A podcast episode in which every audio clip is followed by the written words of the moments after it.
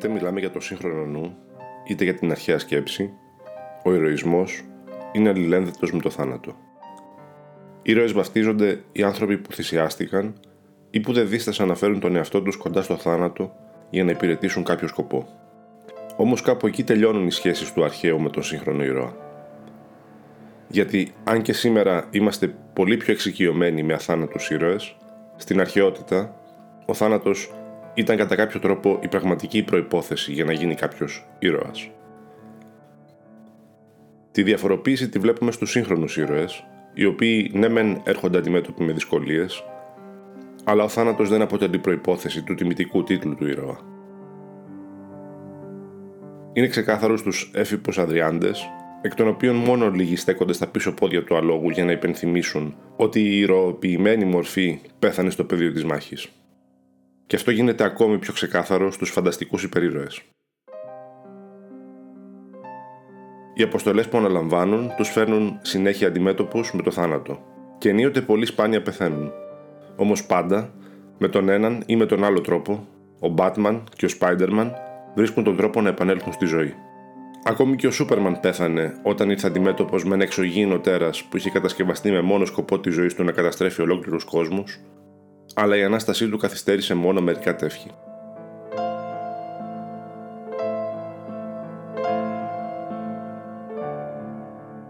Για τον αρχαίο Έλληνα ηρώα, ο θάνατος δεν ήταν κάτι το προαιρετικό. Σήμερα οι θάνατοι των ηρώων έχουν εν πολύ σβήσει. Στο σημερινό επεισόδιο θα κοιτάξουμε στις πιο σκοτεινές γωνιές της μνήμης και θα διαπιστώσουμε ότι οι ήρωες πέθαναν και μάλιστα πέθαναν με θανάτους συγκλονιστικούς, τραγικούς και κυρίως πάντοτε σημαντικούς. Στο σημερινό επεισόδιο, ο ήρωας και ο θάνατος βαδίζουν παρέα. Είμαι ο Βασίλης Μπούτσης και αυτός είναι ο μύθος.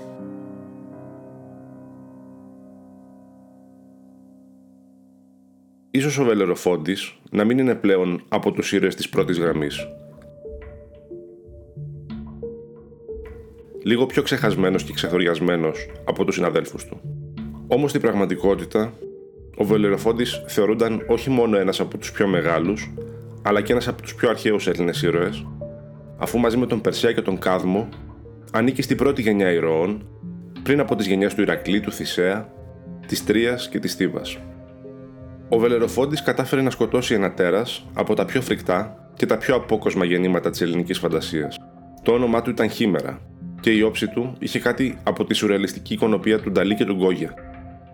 Ο κορμός της χήμερας έμοιαζε με το σώμα ενός ελουροειδούς και από το λαιμό της ξεπρόβαλε το κεφάλι ενός λιονταριού. Και αυτά ήταν τα όρια της κανονικότητας για τη χήμερα, η οποία αντί για ουρά είχε το σώμα ενός φιδιού και συνεπώς είχε ένα δεύτερο ερπετικό κεφάλι να κοσμεί το τελείωμα της ουράς της, έτοιμο να επιτεθεί και από τα μετόπισθεν του τέρατος. Και σαν να μην έφτανε αυτό, από την πλάτη στη μέση της ραχοκοκαλιάς της, ξεφύτρωνε ένα απρόσμενο τρίτο κεφάλι, αυτό ενός τράγου, οχυρώνοντας το τέρας από κάθε πιθανή γωνιά. Αν δεν αναλογιστούμε ότι είτε μόνο το κεφάλι της κατσίκας, είτε ακόμη και τα τρία μαζί ξερνούσαν φωτιές, καταλαβαίνουμε ότι έχουμε να κάνουμε με ένα τέρας που είναι όχι απλώς εκαταμάχητο, αλλά ακόμη και απλησίαστο. Η χήμερα ήταν απλησίαστη και ίσως ο μόνος τρόπος να την προσεγγίσει κανείς με ασφάλεια ήταν πετώντας. Ο Βελεροφόν όμως είχε τον ιδανικό σύμμαχο, ένα φτερωτό άλογο που άκουγε στο όνομα Πίγασος και που το είχε κερδίσει χάρη στον Ενάρε το χαρακτήρα του. Ακούγοντας τη συμβουλή ενός μάντι, ο Βελεροφόν προσευχήθηκε και κοιμήθηκε στο ναό της Αθηνάς, η οποία του έδωσε χρυσά χαλινάρια, το συμβούλεψε πού και πώς να βρει τον Πίγασο, καθώς και να ζητήσει τη βοήθεια του μυθικού πατέρα του, του Ποσειδώνα, που ήταν υποδαμαστής. Κι όντως, ο Βελεροφόντη έκανε θυσία στον Ποσειδώνα και μετά τη θάσευσε τον Πίγασο, που τον βρήκε να πίνει νερό σε μια πηγή στην Κόρινθο. Η δεύτερη αρετή του μετά την ευσέβεια ήταν η σοφία, η επινοητικότητά του. Διότι, αν και ο Πίγασος μπορούσε να προστατεύσει με το πιο αποτελεσματικό τρόπο το βελεροφόντι από το τέρας, η συμβολή του στην ίδια την εξόδωση του τέρατος, που ήταν και το ζητούμενο, ήταν μηδαμινή. Ο Βελεροφόντη μάταια προσπάθησε να χτυπήσει τη χήμερα με κάθε συμβατικό τρόπο, πετώντας τη τόξα και δόρατα. Καθώς αυτά καίγονταν και έλειωναν από τις φλόγες που ξερνούσε το τέρας πολύ πριν φτάσουν στο στόχο τους. Όμως ο επινοητικός ήρωας σκέφτηκε να στρέψει τη δεξιότητα του αντιπάλου του εναντίον του. στερέωσε ένα μεγάλο κομμάτι μόλιβδο πάνω στην άκρη ενός πολύ μακριού δόρατος, πέταξε εναντίον της χήμερας, με τις φλόγες να γλύφουν τα πόδια του ίδιου και του πηγάσου, αλλά κρατώντας όσο πιο χαμηλά μπορούσε το ακόντιό του. Κατόρθωσε έτσι να έρθει τόσο κοντά στη χήμερα, ώστε η άκρη του κονταριού του να φτάσει μέσα στο στόμα της χήμερας και με τη δύναμη της φλόγας ο μόλιβδος έλειωσε και κύλησε μέσα στο στόμα του τέρατος, με αποτέλεσμα λίγο μετά, όταν το τέρας εισέπνεε, να παγώσει στο φάριγά του και να στερεοποιηθεί σε σβόλο μετάλλου μέσα στο λαιμό του, μπλοκάροντας τον αεραγωγό του. Η φλογισμένη ανάσα της χήμερας θα μπορούσε να ξαναλιώσει το μέταλλο, αν βεβαίως μπορούσε να την φτύσει προς τα έξω. Και έτσι η χήμερα, χάρη στην ευφυΐα και την ευσέβεια του Βελεροφόντη, κατέληξε σε έναν ταιριαστά φρικιαστικό, ασφικτικό θάνατο. Ο Βελεροφόν νίκησε επίσης φιλοπόλεμους λαούς, πειρατές και αμαζόνες, αλλά δεν μπόρεσε να νικήσει τον ίδιο του τον εαυτό. Διότι με κάθε νίκη που εξασφάλιζε, μεγάλωνε και η αλαζονία του. Ειδικά η νίκη του απέναντι στη Χήμερα, ένα τέρας που φαινομενικά μόνο ένας Θεός θα μπορούσε να νικήσει, του έβαλε την ιδέα ότι ήταν τόσο μοναδικός, ώστε θα του άξιζε μια θέση ανάμεσα στο πάνθεο. Κι έτσι αποφάσισε να διεκδικήσει αυτό που θεωρούσε ότι του αξίζει, καβαλώντας για μια ακόμη και όπως αποδείχτηκε τελευταία φορά, τον Πίγασο με κατεύθυνση προς τον Όλυμπο. Αυτό εξόργησε τον Δία που αποφάσισε να τον τιμωρήσει με έναν τρόπο που αποκαλύπτει πόσο μικρή και ασήμαντη είναι οι θνητοί και οι ήρωές τους. Το μόνο που χρειάστηκε ήταν μια λογόμηχα, η οποία, υπακούοντας την εντολή του Δία, τσίμπησε τον Πίγασο στα καπούλια, κάνοντας τον να την αχτεί προς τα πίσω και ρίχνοντας στην γη τον αναβάτη του. Ο Πίγασος έφτασε στον Όλυμπο χωρίς αναβάτη, περνώντας στην κατοχή του Δία. Ο δε αρχαιότερος και μεγαλύτερος ήρωας της εποχής του είχε μια μοίρα χειρότερη από έναν γρήγορο και έντιμο θάνατο. Διότι αντί να πέσει στο χαμό του, ο Βελεροφόν έπεσε στη μακρινή κηλικία σε μια πουρναριά. Έναν θάμνο που ανέκοψε μεν την πτώση του σώζοντας τη ζωή του, αλλά παίρνοντάς του σε αντάλλαγμα το φως του, αφού τα αγκάθια τρύπησαν τα μάτια του. Έτσι, ο μεγάλος ήρωας έζησε μεν, αλλά στο υπόλοιπο της ζωής του περιφερόταν μέσα στην αθλειότητα, ως ένας αβοήθητος και ανώνυμος επέτης που εξαρτώνταν από το έλεος ενός άγνωστου λαού.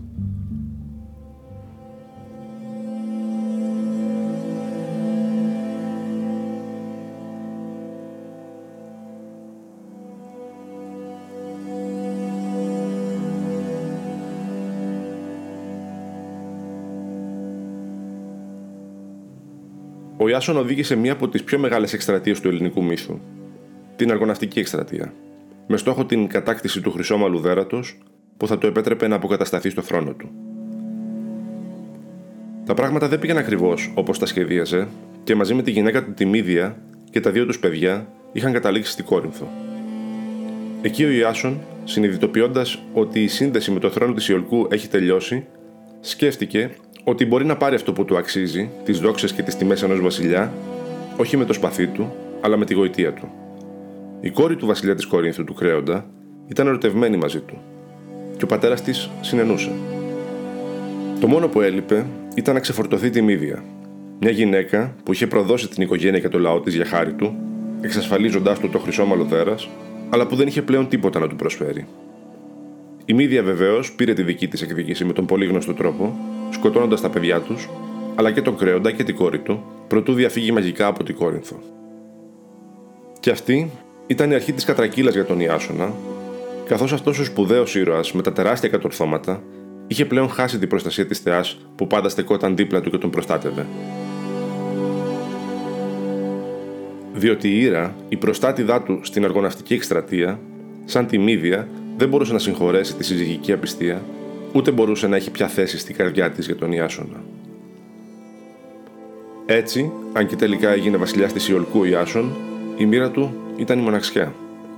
Και μοναχικά αποφάσισε μια φορά να κοιμηθεί στην μόνη σύντροφο που του απέμενε να του θυμίζει τα παλιά μεγαλεία.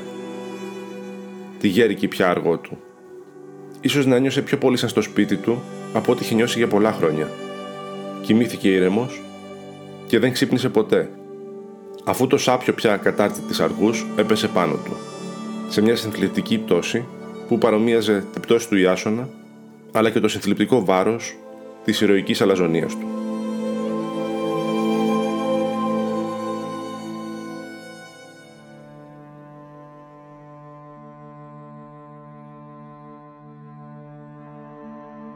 Ο Θησέας ήταν ο μεγαλύτερος ηρός των Αθηνών και πολύ δικαιολογημένα έχοντας καθαρίσει την Αττική από τέρατα και εγκληματίες, σταματώντας την απειλή της Κρήτης και κυβερνώντας με δικαιοσύνη. Όμως είχε κάνει και αυτό τα σφάλματά του. Από αφροσύνη ή αδιαφορία είχε αφήσει να πεθάνει ο πατέρας του Αιγαίας και είχε σκοτώσει μαρτυρικά το γιο του Υπόλοιπο, πιστεύοντας αβάσιμες φήμες. Ο Θησέας θεωρούσε ότι μπορεί πρώτα να πράττει και μετά να σκέφτεται. Και αυτό είναι τυπικό σύμπτωμα του υβριστή ήρωα. Οπότε, όπως ήταν λογικό, πριν ηρωοποιηθεί, έπρεπε να μάθει την ταπεινότητα. Κι όντως, στο τέλος της ζωής του ο Θησέας εξορίστηκε από ανταγωνιστές ή από τους πολίτες του και κατέληξε στη Σκύρο. Αλλά ο βασιλιάς της Σκύρου, ο Λυκομίδης, ανησύχησε για τις προθέσεις του πανίσχυρου Αθηναίου ήρωα και βασιλιά. Φοβήθηκε ότι μπορεί να θέλει να του κλέψει τη γη ή και τον θρόνο. Και υποκρινόμενος τον φιλόξενο οικοδεσπότη, δολοφόνησε τον Θησέα, σπρώχνοντάς τον στον κρεμό. Η ηρωνική ομοιότητα ανάμεσα στο θάνατο του Θησέα και στο θάνατο του Αιγαία, που πήδηξε στο χαμό του από τα βράχια του Σουνίου, υπογραμμίζει ότι τα λάθη πληρώνονται, ακόμη και από τους ήρωες.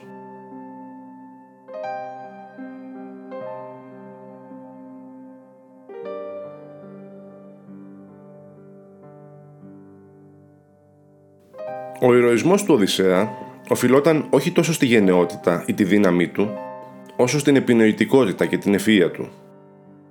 Και ήταν τόσο ευφυής ώστε να βρίσκει λύσεις στα πιο δύσκολα προβλήματα, από το να ρίξει τα απόρθητα τείχη της Τρίας με το δούριο ύπο, μέχρι να αντιμετωπίσει τους άγριους λαούς, τα τέρατα και τις μάγισσες που συνάντησε στο ταξίδι της επιστροφής του.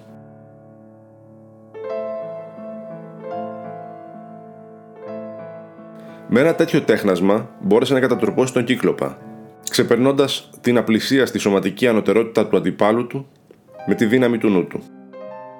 Όμως η αριστεία κάνει τον άνθρωπο αλαζόνα και ακόμη και ο ευφυής Οδυσσέας δεν κατάφερε να ξεφύγει από αυτό το εμπόδιο της ανθρώπινης μοίρας. Όταν πια έφευγε από το νησί των Κυκλόπων, δεν παρέλειψε να περιγελάσει τον ιτημένο κύκλοπα, κίνηση που ήταν όχι μόνο περιττή αλλά και άφρον, αφού προξένησε την οργή του Ποσειδώνα του πατέρα του Κύκλοπα και φέρε νέες δυσκολίες στο ταξίδι του. Ίσως η πρώτη μας σκέψη είναι ότι ο Οδυσσέας δεν σεβάστηκε το θείο. Αλλά δεδομένου του συμβολικού χαρακτήρα του Ποσειδώνα, ο Οδυσσέας προσέβαλε και τη δύναμη της ίδιας της θάλασσας. Η αλαζονία του ήταν κάπως αναμενόμενη. Αν κάποιος έπρεπε να νιώθει σιγουριά στη θάλασσα, αυτός σίγουρα θα ήταν ο άνθρωπος που επιβίωσε από την μεγαλύτερη και πιο συναρπαστική ναυτική περιπέτεια Όμως και πάλι η αλαζονία του δεν θα μπορούσε ποτέ να είναι δικαιολογημένη, όπως αποδεικνύεται κάθε φορά που ο άνθρωπος περιφρονεί τη φύση.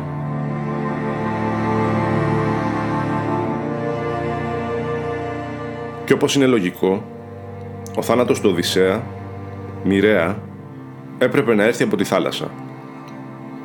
Τη θάλασσα που του έδωσε το ταξίδι, τη δόξα, αλλά επίσης και την αλαζονία και όφιλε να αποκαταστήσει τις ισορροπίες στον κόσμο των θνητών. Κι όντως, έτσι συνέβη. Αυτό δεν ήταν κάτι τελείως άγνωστο στον Οδυσσέα. Όταν είχε κατέβει στον κάτω κόσμο, το φάντασμα του Τηρεσία τον είχε πληροφορήσει ότι όταν πια τελειώσει το ταξίδι του, θα πρέπει να εξευμενεί τον Ποσειδώνα. Θα πάρει στον ώμο σου ένα κουπί και θα αρχίσεις να ταξιδεύεις προς την ελληνική ενδοχώρα μέχρι να βρεις κάποιον που δεν θα ξέρει τι είναι το κουπί. Κι όντως, κάποια στιγμή, ενώ περιπλανιόταν στη Θεσπρωτεία, κάποιος πέρασε το κουπί για φτιάρι. Ο Οδυσσέας θυσίασε τον Ποσειδώνα και μπόρεσε να γυρίσει σπίτι του. Αλλά επίσης, ο Τηρεσίας είπε στον Οδυσσέα ότι θα πεθάνει στα βαθιά του γεράματα και ότι θα πεθάνει με έναν θάνατο γλυκό, ευγενικό αλλά και ότι ο θάνατός του θα έρθει από τη θάλασσα. Πολλά χρόνια είχαν περάσει και στη Νέα, στο νησί της Κύρκης, ένα γενναίο και ικανό παλικάρι βασανιζόταν από την επιθυμία του να γνωρίσει τον πατέρα του. Η Κύρκη είχε μείνει έγκυος από έναν ευγενικό, ευφύη βασιλιά που είχε προσαράξει για λίγο καιρό στο νησί της και ήταν πολύ επιδέξιος στα λόγια, αλλά είχε γεννήσει όταν πια αυτός είχε φύγει για να επιστρέψει στο νησί του. Γι' αυτό το λόγο είχε βαφτίσει το γιο της Τηλέγωνο. Η Κύρκη, όταν πια είχε φτάσει η ώρα, έδωσε στον Τηλέγωνο την ευχή της και πολύτιμες οδηγίες για να μπορέσει να βρει τον πατέρα του, τον βασιλιά της Ιθάκης. Η Αθηνά, έχοντας τον Οδυσσέα στην καρδιά της, εφοδίασε τον νόθο γιο του με ένα όπλο που θα τον βοηθούσε στην αποστολή του. Ένα δόρυ καμωμένο από τη ραχοκοκαλιά ενός σαλαχιού, το οποίο είχε για αιχμή το δηλητηριώδες κεντρί που κρύβεται στην ουρά του σαλαχιού. Το ταξίδι του τηλέγωνου ήταν δύσκολο και χαμένος στην καταιγίδα δεν κατάλαβε ότι το νησί στο οποίο κατάφερε να προσαράξει ήταν η Ιθάκη και όχι η Κέρκυρα, όπως νόμιζε. Αλλά ο τηλέγωνος ήταν ένας ξενιστικωμένος ναυαγός και μέσα στη πείνα του αναγκάστηκε να λαιλατήσει το νησί για να ζήσει. Μόλις το έμαθαν αυτό, ο Βασιλιάς και ο γιος του πήγαν να σταματήσουν το κακοποιό. Η συμπλοκή ήταν σύντομη γιατί μόλις χρειάστηκε να αμυνθεί ο τηλέγωνος, πρόταξε το δόρυ του και ίσα που έξισε τον Οδυσσέα, καταδικάζοντάς τον σε θάνατο. Έτσι, ο θάνατος του Οδυσσέα, αν και στη ξηρά, ήρθε από τη θάλασσα, από ένα σαλάχι.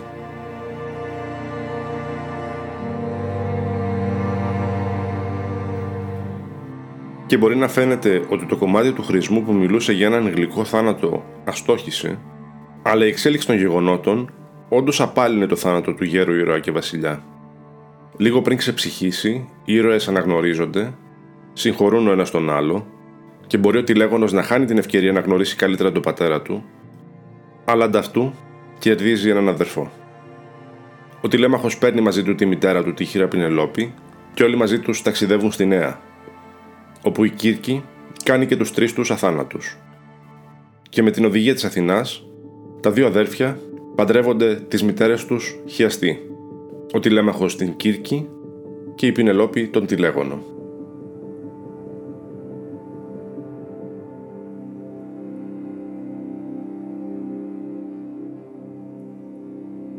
Ο Δέδαλος ήταν ένας παρόμοιος με τον Οδυσσέα επινοητικός ήρωας που λατρευόταν μάλλον ήδη από τον 15ο αιώνα π.Χ. στην Κρήτη.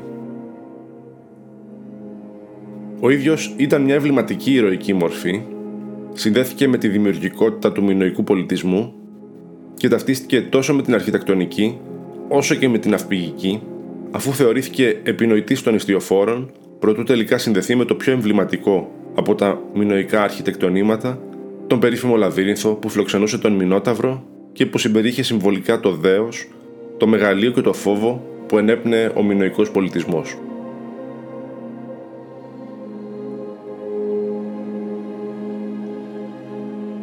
Αν και εφής όμως δεν ήταν αρκετά σοφός, ώστε να προστατεύσει τον εαυτό του από την αλαζονία. Και δεν υπάρχει καλύτερο τονοτικό για την αλαζονία από την ανασφάλεια.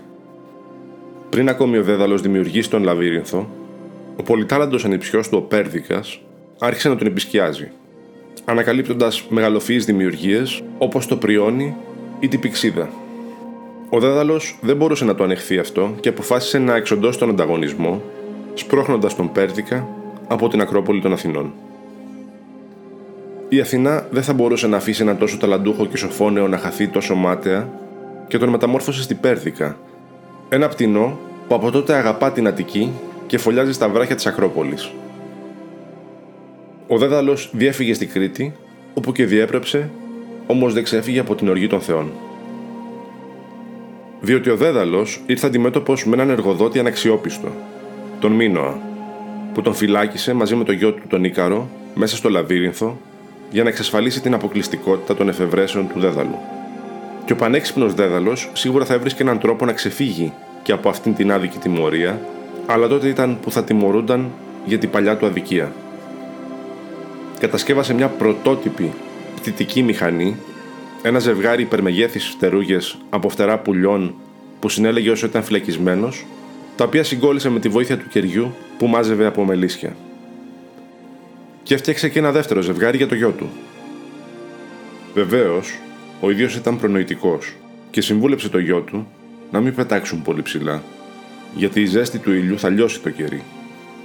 Αλλά ο Ίκαρος ήθελε πιο πολύ από αυτό που του αναλογούσε και πέταξε ψηλά, πολύ ψηλά. Πρώτου πέσει, σαν τον Πέρδικα ή τον Βελεροφόντι. Σε αντίθεση όμως με τον Πέρδικα, κανείς θεός δεν βρέθηκε να τον μεταμορφώσει. Έγινε δηλαδή και ο ίδιος κατά κάποιο τρόπο αλαζόνας και έτσι επέτρεψε στη μοίρα να τον τιμωρήσει και μέσω αυτού να τιμωρηθεί και ο Δέδαλος για τη δική του αλαζονία.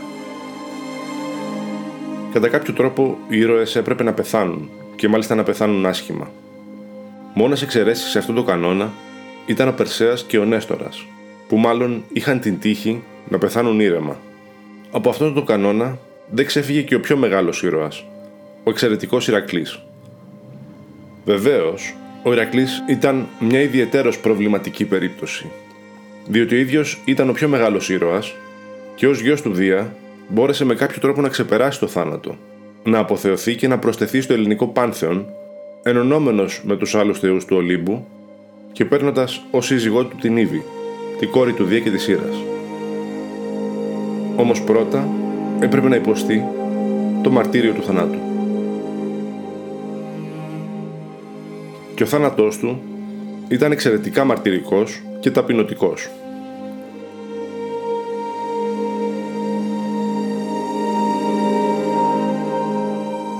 Ο Ηρακλής σκότωσε έναν κένταυρο που μάστιζε την περιοχή του Αχελόου.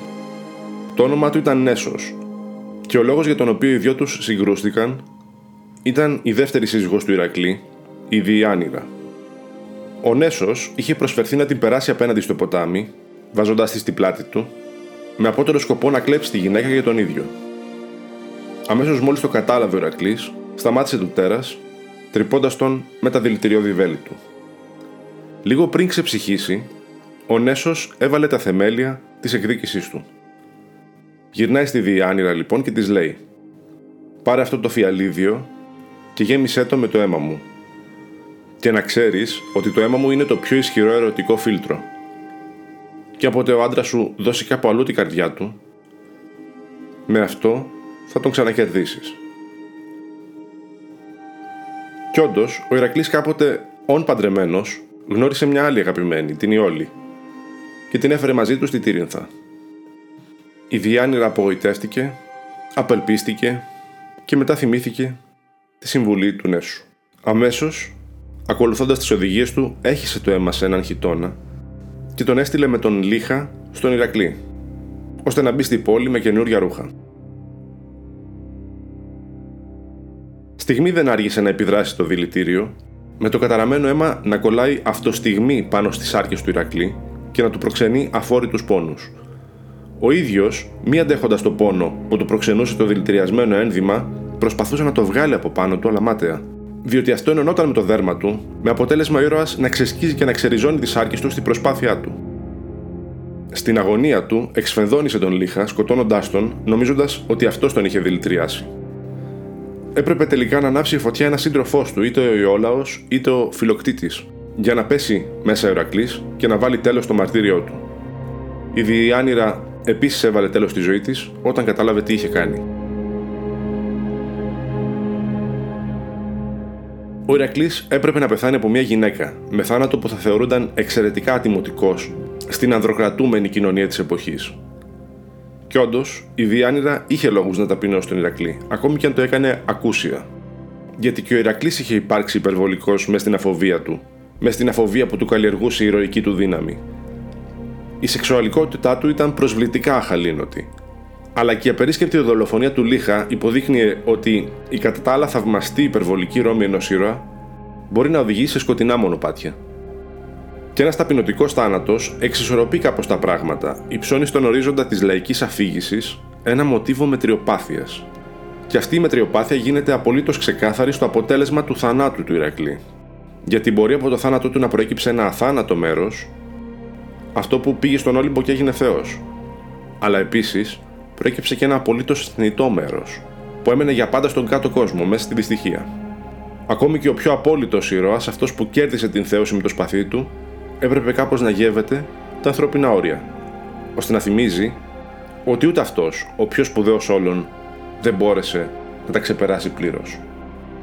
Ακόμη και ο πιο απόλυτος ήρωας, αυτός που κέρδισε την θέωση με το σπαθί του, έπρεπε κάπως να υποτάσσεται στα ανθρώπινα όρια. Ώστε να θυμίζει ότι ούτε αυτός, ο πιο σπουδαίος όλων, δεν μπόρεσε να τα ξεπεράσει πλήρως.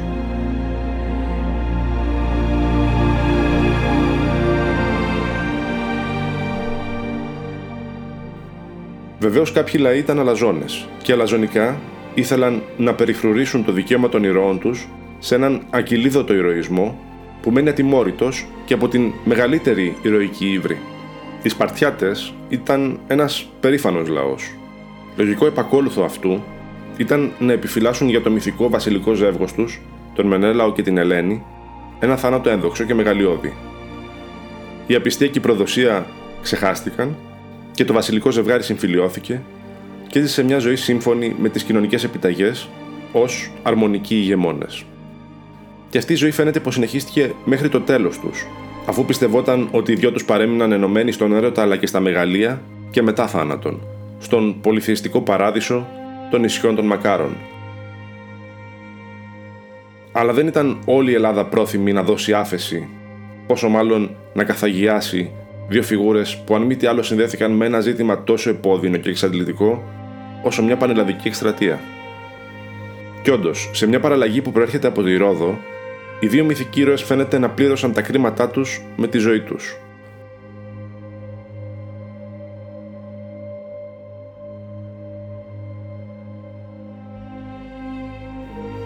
Ο λαός της Ρόδου είχε κάθε λόγο να αντιπαθεί τον Μενέλαο και την Ελένη, αφού ο μυθικός βασιλιάς τους και γιος του Ηρακλή ο Τλιπόλεμος, όπως είδαμε και σε προηγούμενο επεισόδιο, έχασε τη ζωή του στη Τρία. Σύζυγος του Τλιπόλεμου ήταν η βασίλισσα Πολυξό, που εν τη αποσία του συζύγου της ανέλαβε τη διακυβέρνηση της Ρόδου. Σίγουρα η Πολυξό δεν θα είχε τα καλύτερα συναισθήματα για την ωραία Ελένη, αλλά με την απώλεια του συζύγου της, η αντιπάθεια έγινε μίσος. Και η μοίρα τα έφερε έτσι ώστε το μίσος να μπορέσει να εκτονωθεί και η Βασίλισσα της Ρόδου να πάρει μια εκδίκηση που θα ικανοποιήσει το θυμό και πολλών άλλων Ελλήνων. Σύμφωνα με αυτόν τον μύθο, ο Μενέλαος σκοτώθηκε πολύ γρήγορα, χωρίς ποτέ να καταφέρει να γυρίσει στη Σπάρτη. Αντιθέτως, η Ελένη έφτασε μόνη της στη Σπάρτη και ήρθε αντιμέτωπη με τους δύο νόθου γιους του Μενελάου από σκλάβες μητέρες, τον Μεγαπένθη και τον Νικόστρατο, οι οποίοι την εξόρισαν από την πατρίδα της. Η Ελένη έπλευσε τότε για τη Ρόδο με την ελπίδα ότι θα βρει καταφύγιο στο παλάτι της παλιάς φίλης της, της Πολυξούς, η οποία καταγόταν από το γειτονικό Άργος. Η Πολυξού ήταν ψύχρεμη όταν υποδέχτηκε την Ελένη. Δεν έδειξε τα συναισθήματά της, αλλά απόρρισε με την ξεδιαντροπιά της Βασίλισσας που δεν φαινόταν να έχει καθόλου ενοχή για το πόνο που είχε προξενήσει. Και έτσι αποφάσισε να πάρει την εκδίκησή της, δίνοντας και ένα μάθημα στην ελαφρόμυαλη Ελένη.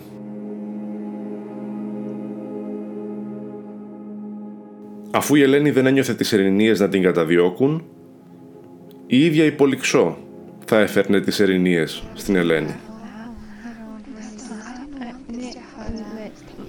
Έτσι λοιπόν, έντισε τις ακολούθους της ως ερηνίες και τις έστειλε στην Ελένη την ώρα που η όμορφη κόρη του Δία χαλάρωνε στο λουτρό της. Οι ακόλουθοι την άρπαξαν Παίζοντας το ρόλο τους, της θύμισαν τα κρίματά της, την έσυραν δια της βίας ένα άλσος, τη βασάνισαν και τη σκότωσαν, κρεμώντας την από ένα δέντρο. Και ακόμη και αν ο βασανιστικός θάνατος που της επιφύλασαν ήταν πλασματικός, μυθικός, επιφύλασε στη Βασίλισσα έναν μύθο που ξεσκέπαζε και κρατούσε στη λαϊκή μνήμη μια γυμνή, απομυθοποιημένη αλήθεια που απέκδιγε το ζευγάρι από την ηρωική έγκλη τους. Αν εξαιρέσουμε τους Σπαρτιάτες, η μετριοπάθεια, ακόμη και στον ηρωισμό, και η σύνεση ήταν ηθικά απαιτούμενα για έναν λαό που τόσο πολύ φοβόταν την ύβρη και τη θρασία υπερβολή. Η Λοκρίδα, η σημερινή Φθιώτιδα, θεωρούνταν ένας τόπος που μαστιζόταν από θρασείς κατοίκους. Και μπροστά της ήρωάς της ήταν ίσως ο πιο θρασής αρχαίος ήρωας. Όμως και για τους Λοκρούς εν τέλει, ήταν απαραίτητο να ευθυγραμμίζονται με την κοινή ηθική της μετριοπάθειας και αυτό αφορούσε και το δικό τους προστάτη ήρωα, τον Έατα το Λοκρό. Ο Έας Ολοκρός ήταν ο δεύτερος Έας που συμμετείχε στον πόλεμο. Ήταν εξαιρετικός μεν μαχητής, αλλά σε αντίθεση με τον γιγάντιο και χειροδύναμο τελαμόνιο Έα από τη Σαλαμίνα, ήταν πιο μικρός όμως και διέπρεπε στην εξαποστάσεως μάχη με τόξα και ακόντια. Στους αθλητικούς αγώνες, μαζί με τον Οδυσσέα, κρατούσε την πρώτη θέση ανάμεσα σε όλους τους πολεμιστές και συνεχώς αποδεκάτιζε τους Τρόες. Όμως, όταν τα στρατεύματα των Ελλήνων μπήκαν στη Τρία, ο Αίας νικήθηκε από την αλαζονία του. Ο ήρωας, μέσα στη μανία της φαγής, ένιωσε να χάνει κάθε αναστολή και μόλις αντίκρισε την πανέμορφη πριγκίπισσα Κασάνδρα, αποφάσισε να τη βιάσει. Ήθελε να τιμάσει τον λαό που τόσα χρόνια τους είχε αντισταθεί, να τους επιδείξει ποιος είναι ο ανώτερος λαός, Μήπως ήθελε να δείξει και στους συμμάχους του πόσο αποφασιστικός ήταν στο να διεκδικεί αυτό που θέλει; Πάντως ο Αίας δεν δίστασε ούτε όταν η Κασάνδρα κατέφυγε οικέτη στο βωμό του ναού της Αθηνάς και ούτε και η Θεά μπόρεσε να μπει ανάμεσα σε αυτόν και στο σεξουαλικό του θύμα. Η προσβολή ήταν τέτοια που έκανε την Αθηνά να ζωντανέψει το άγαλμά της, ώστε να το κάνει να αποστρέψει το βλέμμα του προς τον ουρανό. Μια κίνηση που έδειχνε και στον Έαντα ότι έχει ξεπεράσει κάθε όριο που είναι ανεκτό για θνητού αλλά και για ήρωες. Επίσης υπενθύμιζε στους Αχαιούς ότι η ασέβεια δεν θα περνούσε απαρατήρητη. Αρχικά οι Αχαιοί αποφάσισαν να τον λιθοβολήσουν, αλλά με οικεσίες και παρακάλια στον ίδιο το βωμό της Αθηνάς που πριν είχε ατιμάσει, ο Αίας κατάφερε να γλιτώσει. Ο Αίας νόμιζε ότι την είχε σκαπουλάρει και μαζί με τους άνδρες του ξεκίνησαν το ταξίδι της επιστροφής. Η Αθηνά όμως δεν είχε ξεχάσει. Πήρε το κεραυνό του πατέρα της στα χέρια της και κατακεράβνωσε το πλοίο του Έαντα, βυθίζοντάς το μαζί με όλο το πλήρωμα. Αλλά βεβαίως ο Αίας ήταν ήρωας ξεχωριστά χαρισματικός και γλίτωσε από το χαμό. Μόνο για λίγο όμως. Γιατί ο Αίας μπορεί να ξέφυγε από την οργή της θεάς, αλλά και πάλι, παρά τις ευκαιρίες που του είχαν δοθεί, δεν γλίτωσε από την κακία του εαυτού του.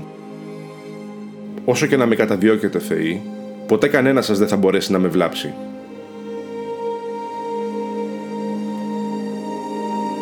Κάπως έτσι μιλούσε, γραπωμένος πάνω σε μια βραχονισίδα, όταν ο Ποσειδώνας εξοργισμένος με την προσβολή, πήδηξε από τη θάλασσα και κάρφωσε τον βράχο με την τρίενα.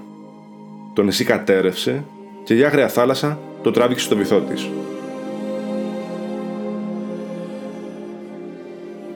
Τελικά ο Παφλασμός ήταν αυτός που σίγασε την ασίγαστη αλαζονία του Έαντα. Και τα κύματα κατάπιαν το σώμα του, προτού τελικά το αφήσουν να ξεβραστεί νεκρό κάπου στις ακτές της Μικόνου. Ο Έαντα λατρευόταν στη Λοκρίδα, όπως και σε άλλα μέρη της Ελλάδας. Θαυμαζόταν, θεωρούνταν πρότυπο γενναιότητας και πιστευόταν ότι προσέφερε μεταφυσική προστασία και σίγουρα ενέπνεε τα στρατεύματα των Λοκρών να πολεμούν χωρίς φόβο.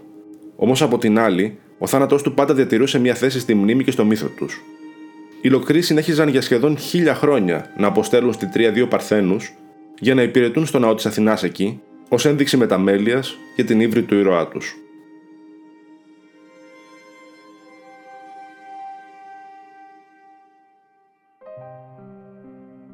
ο νεοκλασικισμός, ο εθνικισμός, ακόμη και η σύγχρονη μνήμη και ο Νίτσε λατρεύουμε τους Έλληνες ήρωες. Την αλήγιστη δύναμη και την αποφασιστικότητά τους να δαμάσουν και να αντιθασεύσουν έναν άγριο κόσμο. Όμως ο ελληνικός μύθος δείχνει ότι ο ενθουσιασμός μας είναι υπερβολικός και πολλές φορές, κάτω από την επίδραση είτε της προγονολατρείας είτε του ηθικού ατομικισμού, διαστρέφουμε τα ελληνικά πλαίσια του ηρωισμού. Οι αρχαίοι ήρωες γίνονταν ήρωες από τη στιγμή που πέθαναν. Και ένας ήρωας δεν ήταν τίποτα άλλο παρά ένας εξαιρετικός νεκρός.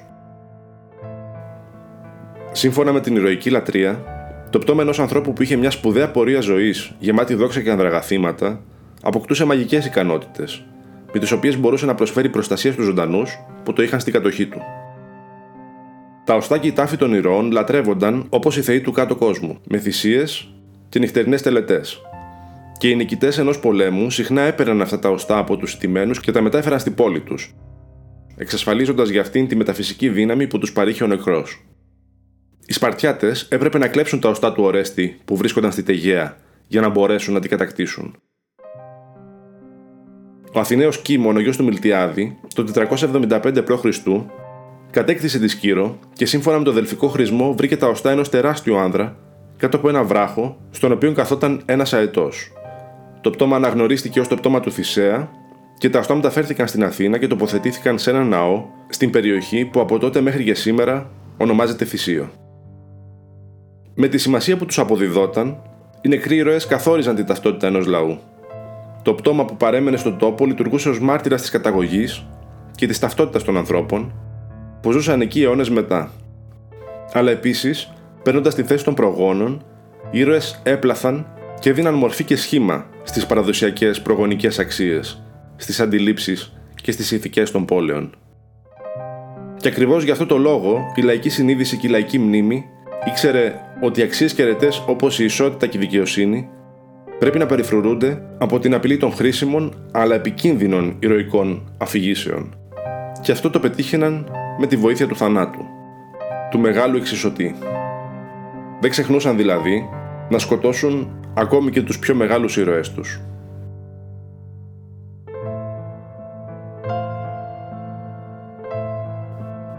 Είμαι ο Βασίλης Μπούτσης και αυτός ήταν ο μύθος.